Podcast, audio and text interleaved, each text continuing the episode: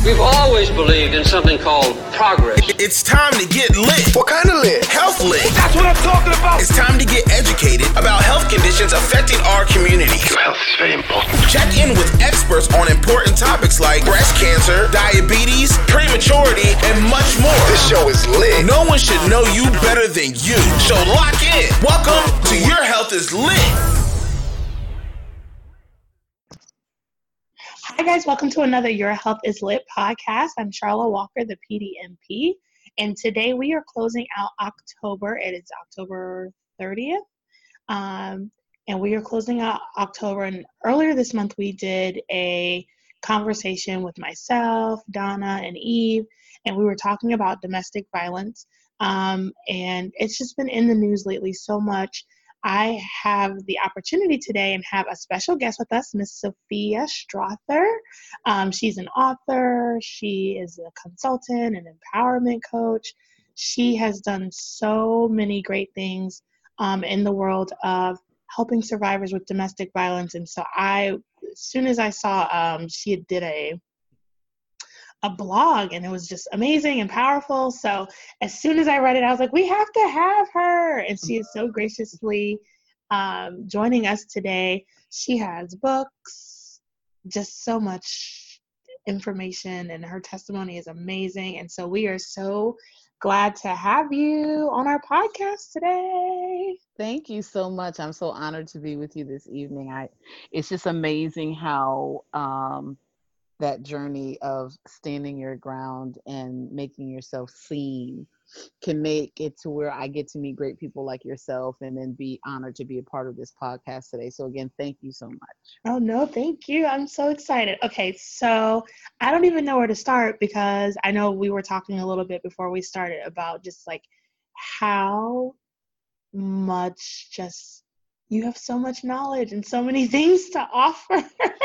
yeah, you know what's what's funny is once you've lived through some of the trauma and tragedy, um, you, you get to a certain point in your life to where you laugh to keep from crying.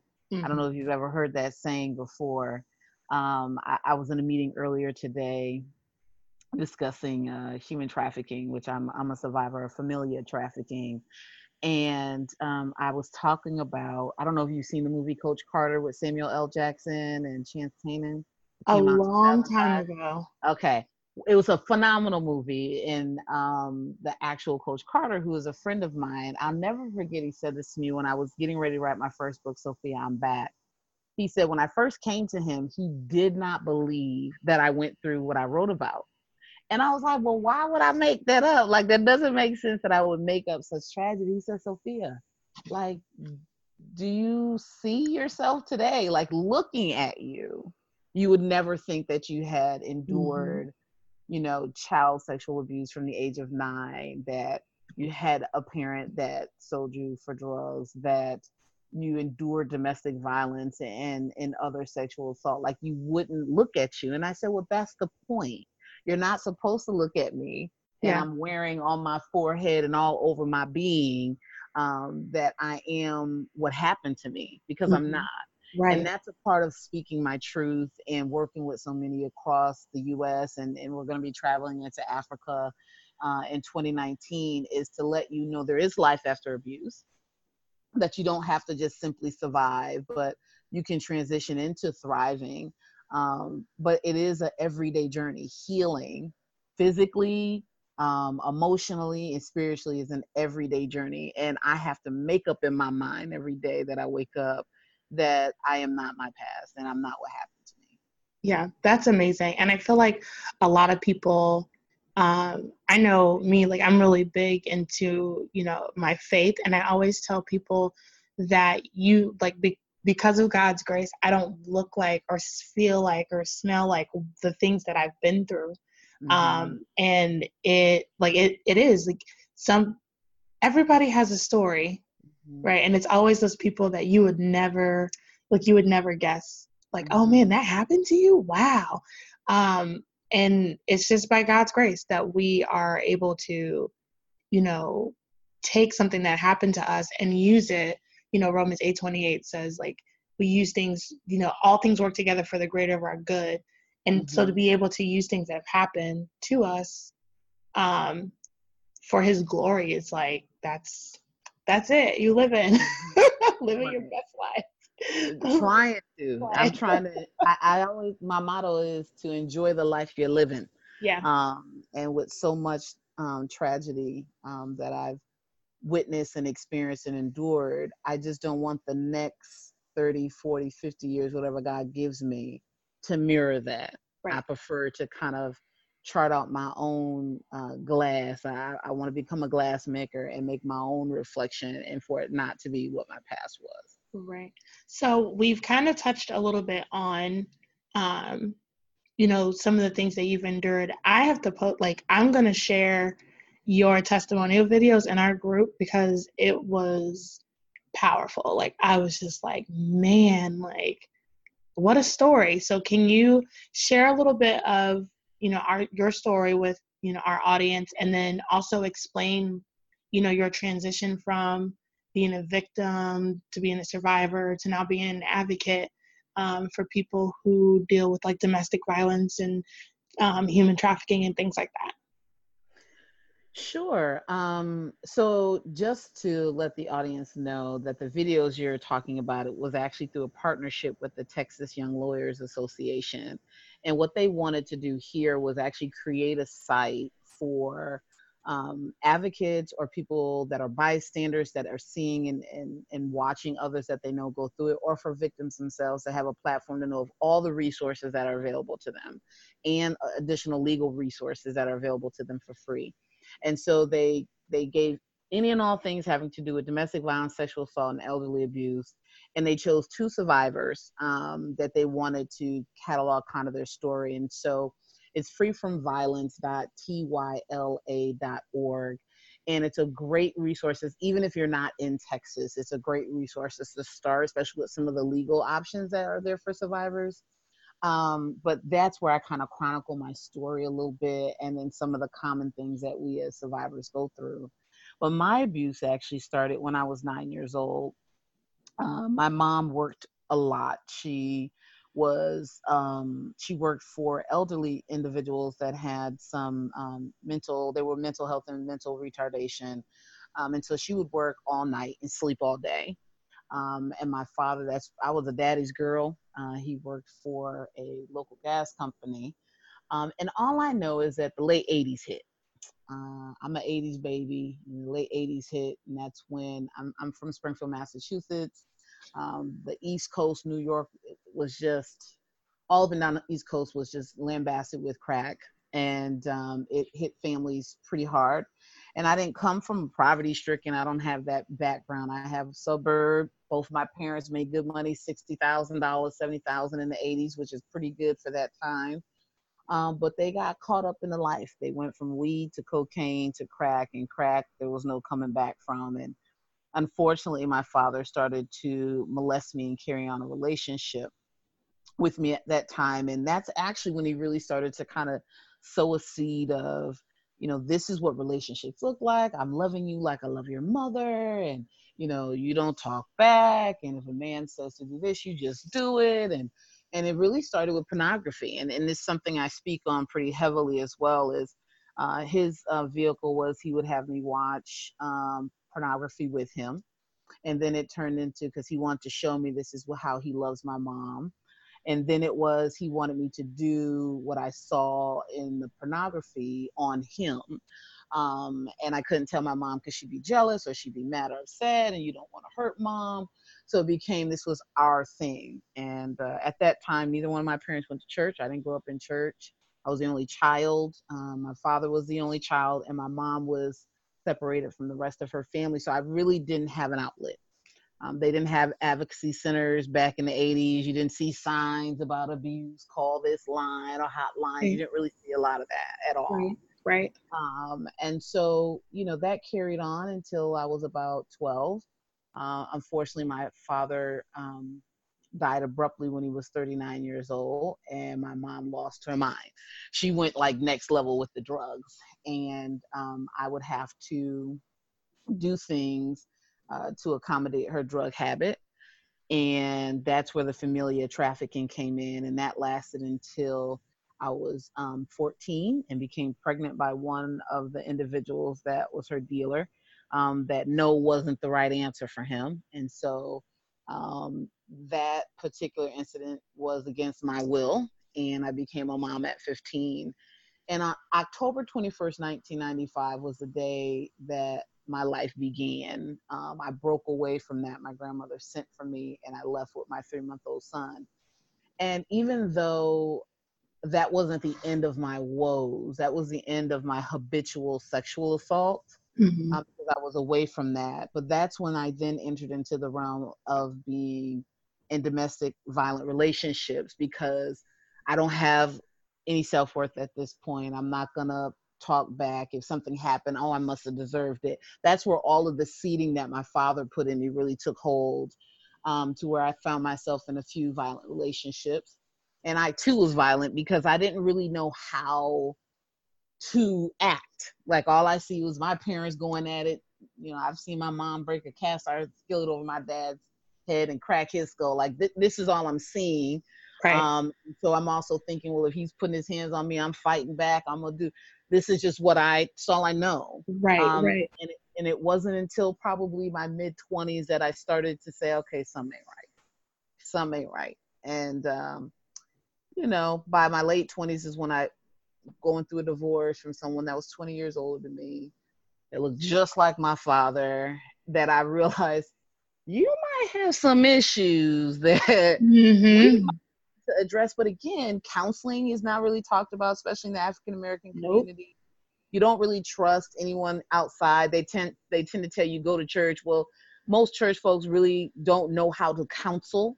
Right. Um, and there's a complete difference between dealing with someone that's been traumatized as opposed to you gonna rebuke Satan and cast out a demon. right. I believe in all of that. Don't get me wrong Yep. but it's not it's when it's appropriate Yeah. um, and i think what's happened over the last few years is we're really trying to lean into the trauma of what's happened and not just the spirituality of it Right. um, and so that's kind of where i first got my voice about 10 years ago and i haven't shut up since I always tell people therapy and Jesus. Listen it'll go along with do you hear me? And i say therapy over counseling because to me i felt there was a definite difference as opposed to going to the advocacy center where i would sit down and they'd be like okay so just tell me what are you thinking? Bring me back to the beginning. And i, I remember i cried for about three four days. I said i don't want to do this. I don't want to come here and cry all over again. I need somebody to, Yeah. give me something practical i'm in my 30s now i don't want to keep crying i've been crying Right. and so I went to therapy, and Cheryl Alexander out of Round Rock put me in my place. She she got me together about three years ago. It was the first time I really went to deal with it, and that's why I tell women today it's never too late to start working through some of those issues, Mhm. and it can take decades to heal. Like it's not like you flip a switch and we good and we're done Right. after having some of that embedded in you at such a young age. Yeah, because it took all that time for you know the trauma to happen, and you Exactly. can't expect it to to be gone overnight. But I definitely think, and I know that we've um, had a couple conversations in the group just about how, especially in the Black community, it's like what happens in my house stays in my house. Don't go out telling any of my business. But that is so toxic. Yeah, and it's historical in nature, though. We Yeah. we know a lot of that. Just like in the Hispanic community, it's the same thing about we're gonna deal with it within our family. Mhm. Um, but especially we know historically in the African American community, there wasn't anyone we one could go to, Mhm. um, and and you didn't want the perception as if you weren't a strong family unit anyway. right. Um, so a lot of stuff was kept inside. You had to have the strong face, just like for women. And then we had this notion that if you needed mental help, that you're crazy. So we Mhm. didn't want to be tagline as crazy. So we're not gonna go. We're not gonna go get help for mental issues because there's nothing wrong with me. I'm not crazy. Right, right. Yeah. And there's a lot of people suffering, and there's a lot of, um, you know, like even hearing you speak about, you know, your father, and then that same personality then found you again in your marriage. Like there's a Mhm. lot of like generational, we like we talk a lot in church about like generational curses, but there's stuff that literally like will follow like you know will follow you because you don't spirit. you don't deal with it yeah yeah Yeah, we Yeah. talk about the familiar spirit and even breaking it out of the context of spirituality, um, you know, even with child development. So around the time that my father was doing this, this is normally the age where, where children are really realizing what relationships are built off of. What does that look like? I'm, I'm trying to fill that out. Um, and that's why they say, you know, daughters tend to marry people like their dads and boys tend to marry women like their moms because you're drawn to what you're used to, whether it's healthy or not Right. whether it's functional or dysfunctional, you're drawn to what you're used to. And so for people like myself, dysfunction was my normal. I try to explain this to people that people that deal with unhealthy, and I'm not talking about it like from a diet, but just, you know, mentally, emotionally unhealthy um, or dysfunctional individuals, there's three things we do when we come into something that's contrary to that and i talk about this with survivors all the time. So if i'm used to chaos i thrive in it. Even if i seem miserable that's my familiar place. So when i come into contact with someone that's completely opposite from that um then i'll either run i will try to discredit them or i'm going to cause chaos because that's what i'm used to. That's my norm um, and I said, you know, for me, for so many years, that was my norm was dysfunction. So anything that was contrary to that, I'm not feeling comfortable. I don't even want to gravitate toward it. Uh, like I said, I'm gonna try to have the, the discredit it because I want the bottom to fall out first because I knew it was too good to be true. And it also goes back to worth and value because I don't feel I'm worth something that's healthy or functional because I haven't had that. Right, right. Yeah. Yeah. That's that's why you see, you know, women will leave like one bad relationship and then they get into another Mm-hmm. bad you know, another bad relationship. I've seen it with, you know, several ladies that I know. I'm like, but you just and now you're okay. or or they have that um like somebody told me when I left my last relationship and I'm so glad I did at that time because it was just so toxic um but they said you have that fix a bear spirit you always want to get something and fix it on up and then by the time you fix it up they gone out the door Uh-huh. and I said well the reason I think I was like that is because I wanted someone to fix me Yeah. and so I what I really wanted is what I kind of put out there and gravitated toward I gravitated toward a mess because I was a mess. Mhm. And that's why I tell ladies and I talk about it in my book of reality check as a chapter about you if you keep getting the same type of relationships, it's not them, it's you Yep, you're the you common denominator. saying why do i keep getting these? It's you. And i talk Mhm. about that in that series that you saw too. That after a while you have to start saying why am i attracting or allowing this in?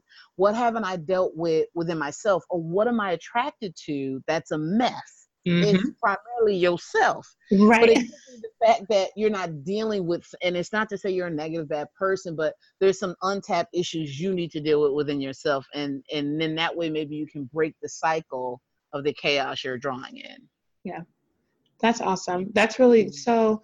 I guess my next thing would be because you're talking about, you know, identifying things and reasons as to why you may be, you know, in this cycle of contracting the same spirits. So, what are some of the most important things like when you go and talk to survivors? What are some of the most important things that you feel like they need to arm themselves with? Like, what knowledge?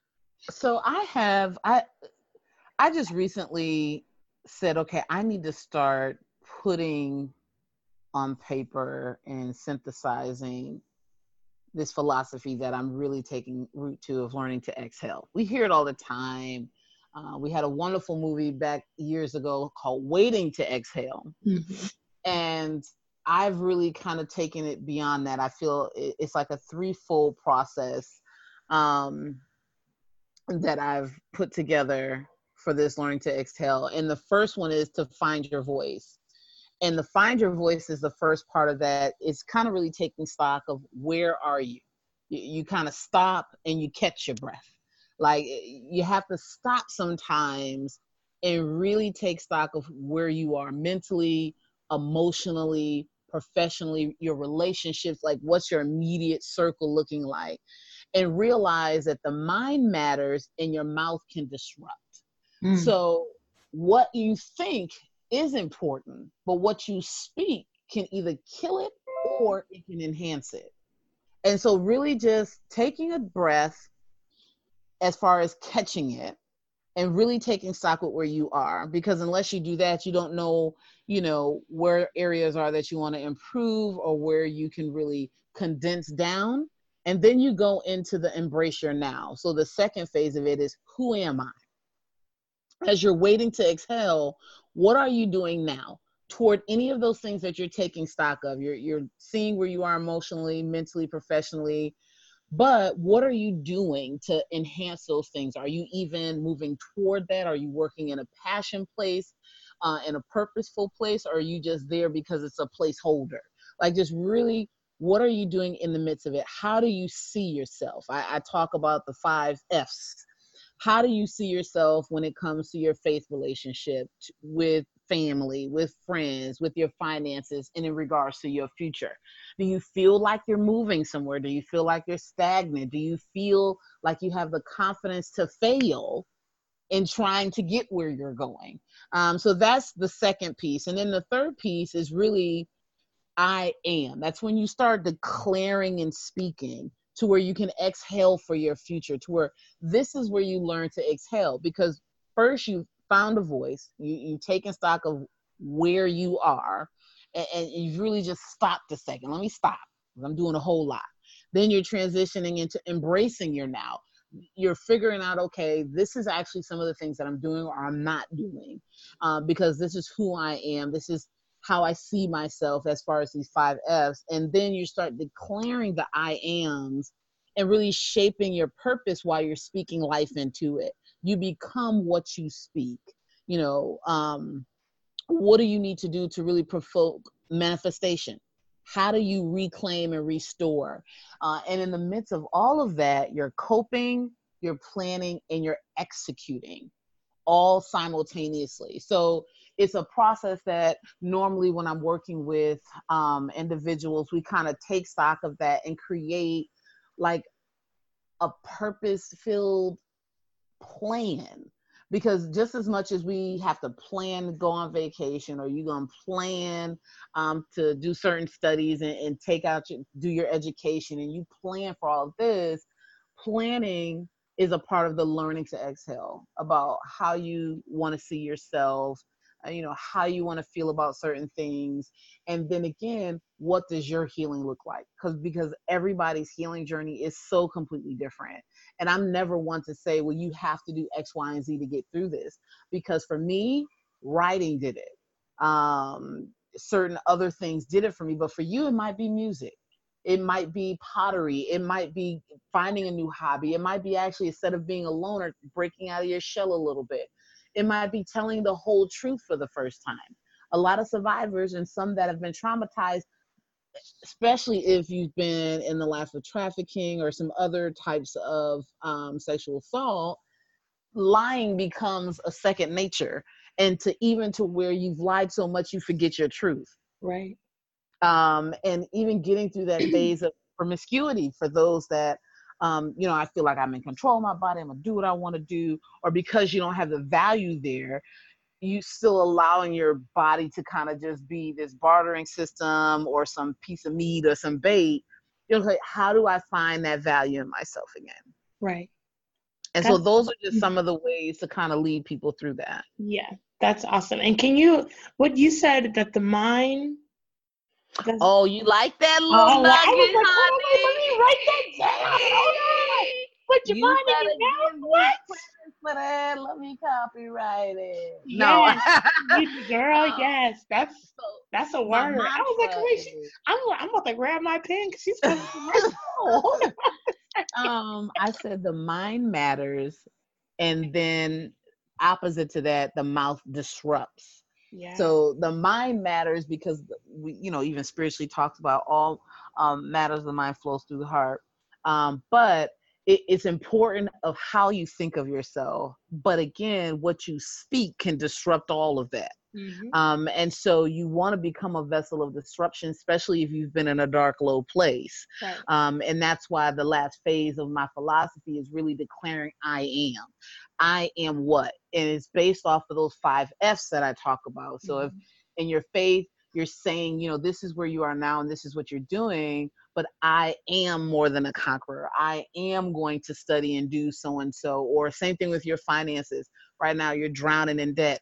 I am debt free and I'm going to be doing this because I'm only doing this right now. And you have to go through those layers to kind of really um, get a full picture of what you need to do. Sophia, that's a word. you know. That's a word. That's a whole sermon all by Yeah. itself. Because you know we talk about you know life and death, or you know, Mhm. the in the power of the tongue, and So it's so true. mindset to something, but then you're speaking the opposite. Like you can have all the greatest intentions of the world, but then what is your if you're speaking things into existence hmm that don't correlate with your thoughts? mm-hmm. And you and you're in the medical field, so you know how important it is when they say that having a patient that has a good outlook on things, that Mhm. has like a strong willpower Yeah. mindset, can really heal them Yeah. more than the power of medicine. Mhm. So that mind, your mindset, and what you're constantly feeding your mind, verbally even, really can be life or death. And and it's proven even in the medical field that having a good outlook or being positive about your recovery or about healing, even when it looks Yes. bleak, yeah. they those patients tend to have better outcomes or they may live a little bit longer just because they had that willpower, the mindset, and they spoke it. My pastor talks about that. He um, was diagnosed with um, cancer and went through chemo, and he said he would sit in the um, in the infusion centers and he would hear people like you know he heard one lady like go, oh i just want to die. And he was like oh no get behind me satan. Like he's like no because i'm trying to live. And I, Right. I have to he said so he would wear headphones and he would listen to sermons and things that would encourage him because he was in a fight for his life. Like he can't have Mhm. you out here speaking he's like oh no no ma'am.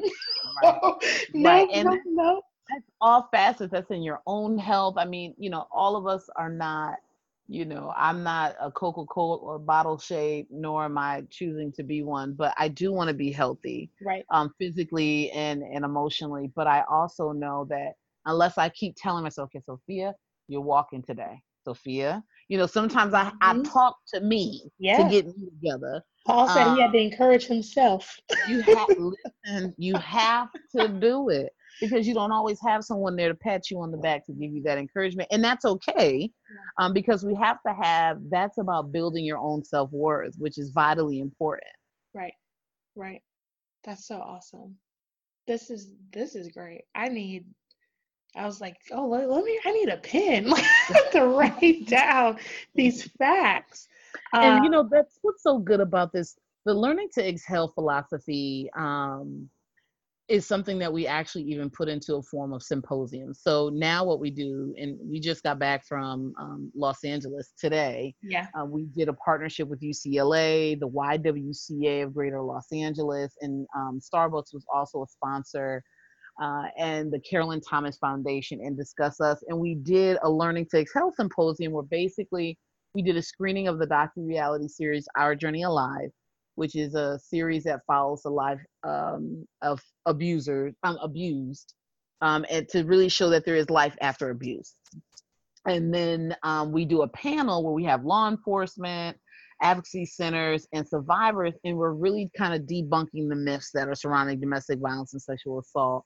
But it's a wonderful platform that we're able to partner with people so that we can go throughout the united states and take these same core philosophies and bring them into churches and bring them into the realm of corporate we've um, partnered with dell medical school and Huston-Tillotson and ut austin so like is going to these different hubs and saying, "Hey, let's have this conversation." And it's it can be difficult, but by doing the screening, we help to kind of normalize mhm. the emotions and things that we go through, and then having the panel really allows it to be interactive and organic. That's awesome. It's it's definitely something.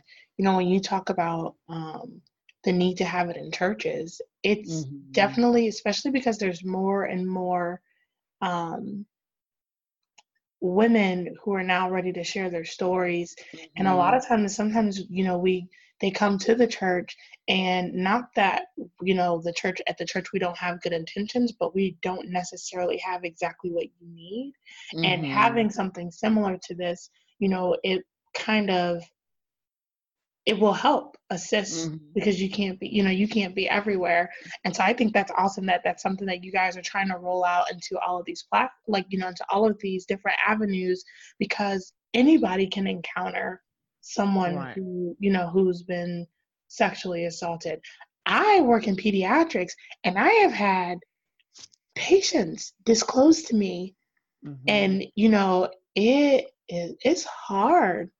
It's Mhm. hard. There was i mean the story the one that comes into my mind it was just so sad because the girl was so she was so she was just kind of going through these emotions. And um i talked to her at length in the office and then also sent her to counseling. But i would like you know her mom and herself both wanted to talk to me. And by this time it had happened a year ago and what was so crazy was that um, they were an immigrant family, and so dad had got deported.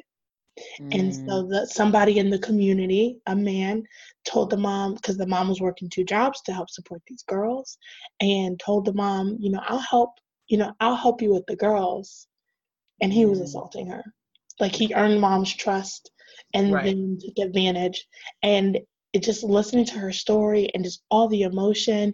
And girl, I prayed with that girl in the office, and I was like, and we're gonna send you to therapy because That's because- good though. because you because look us talking in this 20 minutes isn't enough Right. 20 minutes 30 minutes that i spent in the office with you you need like so you don't have to Mhm. like 15 like this doesn't have to be your life for the rest of your life so Right. somebody who can help you Mm-hmm. because there's it was so many layers to it and the mom That's was good. crying and she felt like and i'm just like oh my goodness Mm-hmm. That's good. Well, I, and I'm glad that you did that. And that's kind of what we as healthy survivors are trying to do is really spread that confidence that this is not the end.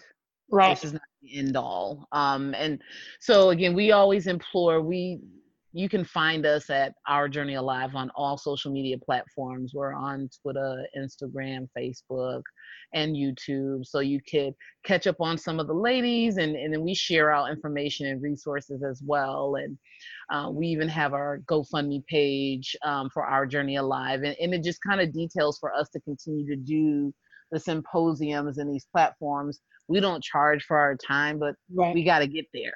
Yeah. Um, and so normally we raise funds so that we can get there. And one of our biggest things we're trying to do is to go to Rwanda June of next year. that's They amazing. have a large population of girls, obviously, that have been sexually assaulted. yeah And in that culturally, it's it's not that it's accepted, but it's not as regulated as much. And a lot of their issues, they don't have access to some of the resources we do here. Mhm. So some survivors are actually going to go there and uh, one lend an encouraging word.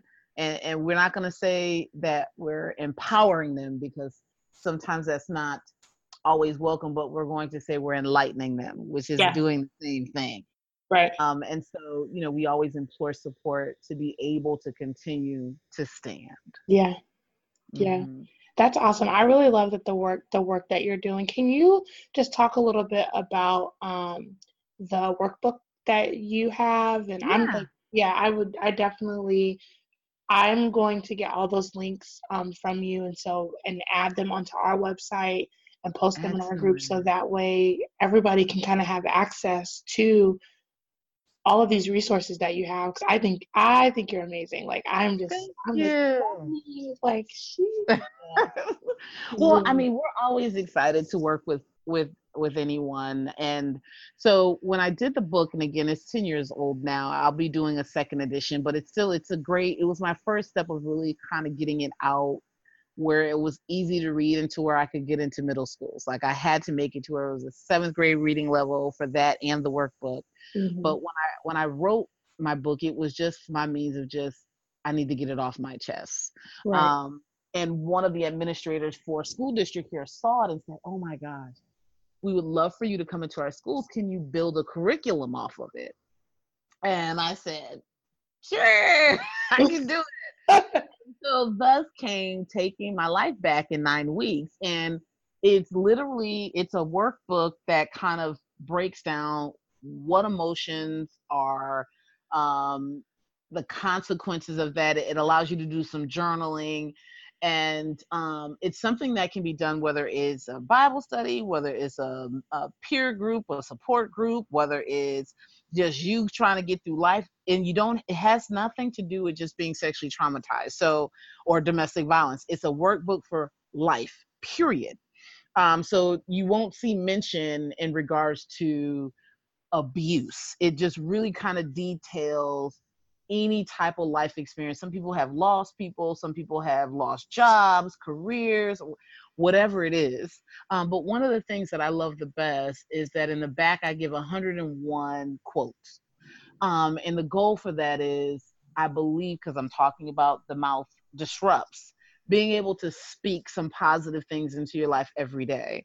So every day that you're doing that workbook, I have Soothing Word Cafe, which is a gives you different um, positive quotes as well.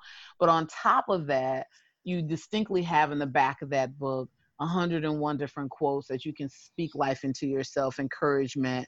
Um, there's quotes on success, there's quotes on beauty. And so it just kind of really allows you that within two months, you're on a track. That whole planning piece, you you mm-hmm. broke down some of those emotions and really learn to separate yourself from your circumstance. That's awesome. I am just like my my mind is not blown, but just it's just so awesome to hear that you know you have this story and it's the work that you're doing, you know, in response to what had happened to you. Because again, like we talked about earlier, some people don't do like they don't take a situation and take control of it and make that situation work for them. It kind of like owns them, and then they end up, you know, suffering from mental illness or you know living a life of destruction or repeating the cycle and then doing it to someone else. Um, and so that's that's awesome. And i am just so glad that i got to meet you and i really appreciate you just coming in and sharing your story. I have you know i have one more question. Okay. When we talked you had said that you deal with not only the the survivors, but you also deal with the abusers. Can mm-hmm. you talk a little bit about that work and like how, like how, like how? you know, a lot of people, a lot of people like, but how? Because a lot of people would be so, I feel like, put off that they don't mm-hmm. want to help these people. Like, right? What? Yeah. How did that come about? And can you just tell us a little bit about the work that you do with that? I can. So. It, it came out when I realized that if we're going to truly break the cycle of abuse, we have to deal with the abuser and the abused. And this is the simplest statistic that I use whenever I talk about this. If you have a thousand rapes, and this is statistically known, if you have a thousand rapes, out of those thousand rapes, only six may be prosecuted and or convicted. Six. So that leaves 994 perpetrators to go back out mm. and perpetrate again. Right. And we also know statistically that the majority of individuals that are abusers were either abused themselves or exposed to abuse. Right. Or was was not given proper coping skills um, or conflict resolution because of potentially the childhood or their exposure to neglect. Right. That's the majority. So with all of those things, we're armed with all of those things. We know hurt people hurt people, whether it's through again, and domestic violence is not just physical abuse, which I try to make sure that I mm-hmm. educate on. It is also uh, emotional, psychological abuse, it's financial abuse, it can be sexual abuse, it can be physical abuse. It doesn't necessarily have to be an intimate partner, it can be amongst um, brothers and sisters and mothers and sons or whatever have you anything within that intimate partner and or relative form or someone that's just living in the home with you as well could be domestic violence and so with all of those things um, being said i'm in a healthy place to where I know that I have to bring the abuser to the table at some point in a non judgmental way. Right. And even though I know it looks excuse me, asinine to some people that you would do that. You have to be realistic to the fact that unless we address them, we never break a cycle. If I'm only dealing with the victims, Right. I'll never break a cycle right. because I'm not addressing the reason why he's doing what he's doing in the first place. Mhm. So I actually um, got picked up and I, I head the crisis um, management division for a sports management company. And the reason that they wanted me on board was they said, we would love for you to work with our rookies to kind of give them your non traditional coaching that you do to keep them out of predicaments like that. Okay. And then some of the veterans that e- either have been alleged or it's been confirmed they've been in abusive um, or intimate um, partner violence, that you work with them through my Learning to Exhale philosophy to stop that detrimental behavior so they can stop denigrating women in themselves. And then the spiritual piece of me is I have to believe in restoration. yeah. I have to believe that some, not all, but right. some people can be restored from that type of behavior and not all circumstances are the same Right. and so if we're able to restore them not to perpetrate again and then we're healing and working with those that have been abused that's how a cycle is broken not when you're doing one side over the other right. and so and this is it's not like i'm running with open arms and box of tissues for these individuals but if they can be accountable which means they've taken responsibility for their action and they see that there's a need for there to be a change mm-hmm. then someone has to be there to work with them it's not just about anger management because it doesn't have most times it's not about anger it's about control Right. so you take sending me to anger management and you don't have to raise your voice to abuse somebody right. so again it's just like how do we really work through so that enough can be enough That's awesome. mm-hmm. That's all. That Yeah. takes a lot of strength. That like It- that's awesome. it's a and trust me when i tell you a lot of survivors are out there i talked to another uh, young lady um, she's doing some wonderful things in film she has a project on aspire tv right now um, that she executive produced a, a film on domestic violence and i you know when she found out i was working with the abuser she said girl we need that it's just not gonna be me yeah. Yeah. Yeah. When I said because help, i'm not healed I'm yet like, i'm not I there know yet you have to deal with both sides, honey, but how? how? Yeah. Because Yeah, I mean, somebody has to, and it can't always be a counselor that doesn't understand. You know, this is just a checkbox and some mental notes and some case notes that they writing down.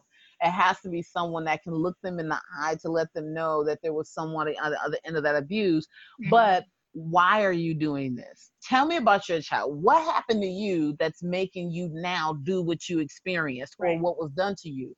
And, and really having that be and again, not everybody can be restored because not everybody is in that place. Some people are so far gone, or some have just completely crossed the line. But again, for us that are saints now, we cannot ultimately write off everybody and we say that we believe in God because He Right. could have wrote us off right. Exactly. you know so again some people have abused physically others have killed with their mouth and Right. that's why i said the mouth can disrupt whether it's positive or negative Yeah. Yeah. mm-hmm. You've gotten my whole life together here tonight, and I just want to thank you. I just appreciate you allowing me to have an opportunity to Yeah. speak on you know what i like to call an epidemic but we don't put the monies monies Yeah. behind it but um, Well, I, think mean, and you're welcome to come back anytime. We would love to have you. I would am- love to. I would love to have some of my. Um, I have uh, my castmates Carolyn and Ladonna, and um, just even from Carolyn Thomas has a story. Um, and in her incident, she lost her mom and 80% of her face. And then um, Ladonna has a story. I mean, she was sexually assaulted within a marriage in front of her grandson. I mean, it just. I mean, there's just so many different Yeah. stories of women and their powerful message, but not allowing that to defy them. And I think Yeah. the more that some people hear, especially in the medical field too, but the more that you hear about the personalization of the stories, Mhm. but then some of the little tidbits of how we got through that might could add to how you're able to counsel someone when when you hear about it Right. um, or to maybe see the signs or understand it a little bit better Yeah. I, you know, and I, we really try to, you know, do things like, you know, it is Domestic Violence Awareness Month, but domestic violence doesn't only happen in October. Mhm. And so, whenever you guys are available, we are definitely here to just come on and have you guys speak because um, in the post that I originally saw that you had written, um, your hashtag see me too, um, really, really struck a chord with me because there is not a lot of representation of us in the news. It's and it- not. And it happens to us a lot. Like It- I live in we're the Florida. majority. Yeah, yeah. I was gonna say, I I was gonna say more than other races, hmm but it we don't make the news. We don't, and and um, that's why the article that you saw actually that made you reach out was African American survivors are invisible in plain sight, and that just uh, got posted on Monday. It's on the TexasTribune.com, and it was my experience going to a modern day slavery museum, which is dedicated to sex trafficking and human la- and human uh, trafficking. And it's the only one, I believe, one of the only ones in the U.S. And so I was just super excited to go in Houston, Texas, and we just finished up a um, a human trafficking conference that the state put on. So like I'm geeked up. I'm with my two other survivor sisters, and I go, and honey, I'm walking through this place. I see the Latin slave trade, uh, the Latin trade, and then I see the Asian trade. They even had the white slave trade from the Revolutionary period that started in Europe. They they had a room for uh, the Chinatown, and then they had one for the Salvation Army, and they had domestic. And domestic, the only black folks I saw in there was Pimp Don Juan with his with his pimp cut, Jello with a sign that says 63% of pimps are African Americans. I'm looking around. I said, "Well, where's I'm I'm looking under curtains. Well, where's the black room at? I know they got one for Oh, African Americans. I know it." And so the executive director, the curator of that museum, comes around the bend. She got this proud as a peacock smile on her face. And she was like, Oh my gosh, ladies, yes, because I put together all the content. How did you like it? And I looked at and the two survivor sisters with me were white. And that's a very relevant piece of my journey with this. I looked at them and I had to think for a minute, do I say something? Or do I just pick my battles? Because you know, when you're African American, you pick your battles. Yeah, sometimes. yeah. Because so uh, you know you you could tread the line of like being Yes. an angry black woman and everything's about race, and then like stating the facts though. but you just picked you just said what i experienced because i was talking just like i'm talking to you and i took that deep breath and i said well no I'm, I'm just i was looking for my story and i don't see it she said oh no there's there's black people and she they have a big picture of and you can tell it's a white girl but it's like a, a thousand little pictures that make up her face and so she went and she pointed to one little old dot in there that was a little black girl that No. I said, "Is is this?" She said, "Well, we didn't have no room." I said, "Well, I'm looking at a blank wall right here. You could at least have a statistic that's known to everybody via the FBI that 59% of all prostitution arrests under the age of 18. Which how can you be a prostitute when you're not even legal? That's called rape mm-hmm. but are African American girls, and 40% of adult female um, victims of human trafficking are African American. And that we're not even including the Hispanic group, but women of color make up over 70% of all of the victims of sex trafficking. However, whenever you see media, you're going to see white, international, or Asian. Whenever they talk about it, it's about the brothels. Even they talk about the Latin, um, but it's in the restaurant realm, border town, or whatever have you. But like for the, it to be so prominent, why would we not have an area talking about? I said, Do you know where I'm? I told her, I said, Do you realize we're in America? Do you understand what happened for over 400 years was the most documented and egregious form of human and sex trafficking that's happening today? Like, how do you know? Well, this is not about the Atlantic slave trade, but that you have the white slave trade in there. So, like, you you're still not making sense to me, honey. Like, it's still an insult. And then this is what capped it off. She said, "Well, if I would have known you would have been criticizing me for the last 20 minutes, I would have never asked you if you liked it." And I just looked at, I just, I just looked at her, and I said, "Honey, you just proved everything without me having to say anything else. I said, You don't even see me, do you? And I asked her, I said, You don't even see me. I said, I have not once raised my voice. I have not criticized. You asked me a question and I answered it. I said, I don't see my voice. I don't see my story. I don't see my truth. And you've done everything you can to try to defend your ignorance. And it took my white sister survivor to say, well, Sophia really didn't mean yada, yada, yada. And that's when the executive director calmed down, but she still didn't see me. She might have heard it because it came through another mouth. Yeah. She never saw me. And I left that place. All three of us, after we got through, went outside and we all started crying together because I had one say, for the first time, now I know what it means to be Black in America. She Mm. said it was the, and it wasn't even my experience, but I feel what you felt feeling so marginalized by her conversation. And it weighed on me heavy for about five days. I couldn't function at work. I just started writing and I, I it took me like two months to even get this piece picked up. None of the major outlets wanted to pick it up. Nobody wanted to touch because they don't like when we're screaming, we're Mm. invisible in plain sight. And my see me too came from I need to be seen too. And all of this um, rhetoric that we have. And even now, like if you think of five prominent people that have come out about being abused, you think of Gabrielle Union. I'm trying to think of another one. Like you, I- know about Monique, but that's because her relative told she didn't even want nobody to know. But you don't even have a lot of us Yeah.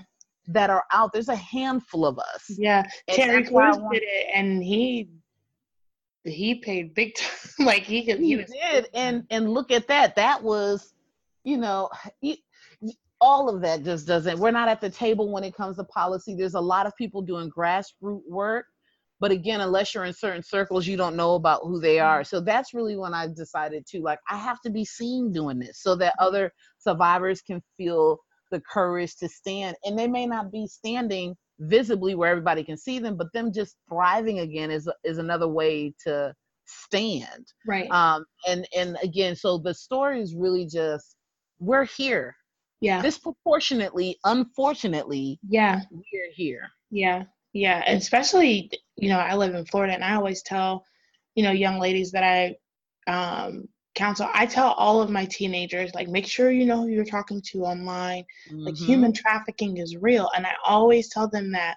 But when they look like me, and I'm like, and they particularly care for our melanin that is popping, okay?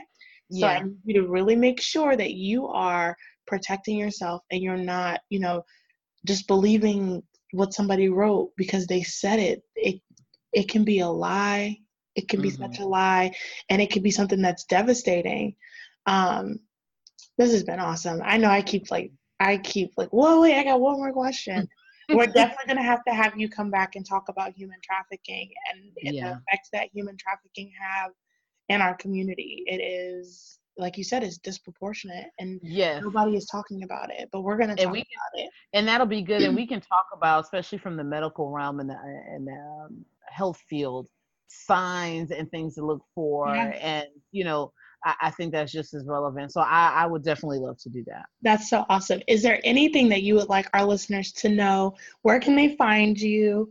Give us all the tea because yes they're give you yes. tea honey i'm gonna give you some green tea honey yes. so they can find us again. Our project is um, Our Journey Alive, and on any social media platform, you can put in Our Journey Alive and find um, what we're doing. Again, it's we have a radio podcast that we talk about life, relationships, and healing. Um, we also have the reality series, and then now we're traveling. Um, across the U.S. with the Learning to Exhale Symposium, and they can support that. We have a GoFundMe.com uh, backslash Our Journey Alive, and that has some videos and some updates of some things we've been doing over the last year and a half on there as well. And then um, they can always go to my website, sophiastrother.com, and that's S T R O T H E R, Sophia PH. Um, so sophiastrother.com, and you can find about some other projects we're working on. Uh, you're also able to um, pick up my book or my workbook. Um, yes, I'm gonna have to I'm gonna get your book. Is it available on Kindle? Yes, it is. Yes, It is on book. Kindle. I'm gonna. Yes. I'm gonna read your book. Yeah, it's available on Kindle, and um, again, we're working. I'm working on the the third one, which will be a second edition. To really, I think the first book, since I was fresh to telling my story, but now that a decade has, has passed and I've really matured, and I have another layer of experience where the therapy piece, which I didn't get into much when I began because I was in my 20s with my first book, um, but now that I'm nearing almost 40, there's been I'm just now really realizing what value means and how to apply that. And um, so that'll be an integral part of the second edition is about really working through the trauma and the realization of how therapy and talking about triggers and and all of those things that I really wasn't in tune with when when I first wrote it. I'll really be getting into it on the next edition. That's awesome, Sophia. Thank you so much. I know it's late and you've been traveling all mm-hmm. day, so I really, really appreciate you. And I cannot wait until our next podcast with you. And Yes. Hopefully, you can bring on some of your survivor sisters because this was amazing. Yes, that would I'm- be great. I'm going to talk about this mouth disruption. I'm like, the mind, what is it again? One more time. The mind. the mind matters. Yes. And the mouth. and the mouth disrupts. disrupts. I'm right. Mhm. That's, yeah. That's a sermon, girl. You have me? Let me. you need to write that down. You need to write that down and put it on a shirt. I'm about to preach that word, honey. Yeah. Yes. Well, So, thank you again so thank much. I you so much. I really appreciate it. Thank you. Thank you. I look forward to speaking with you again soon. Okay, hon.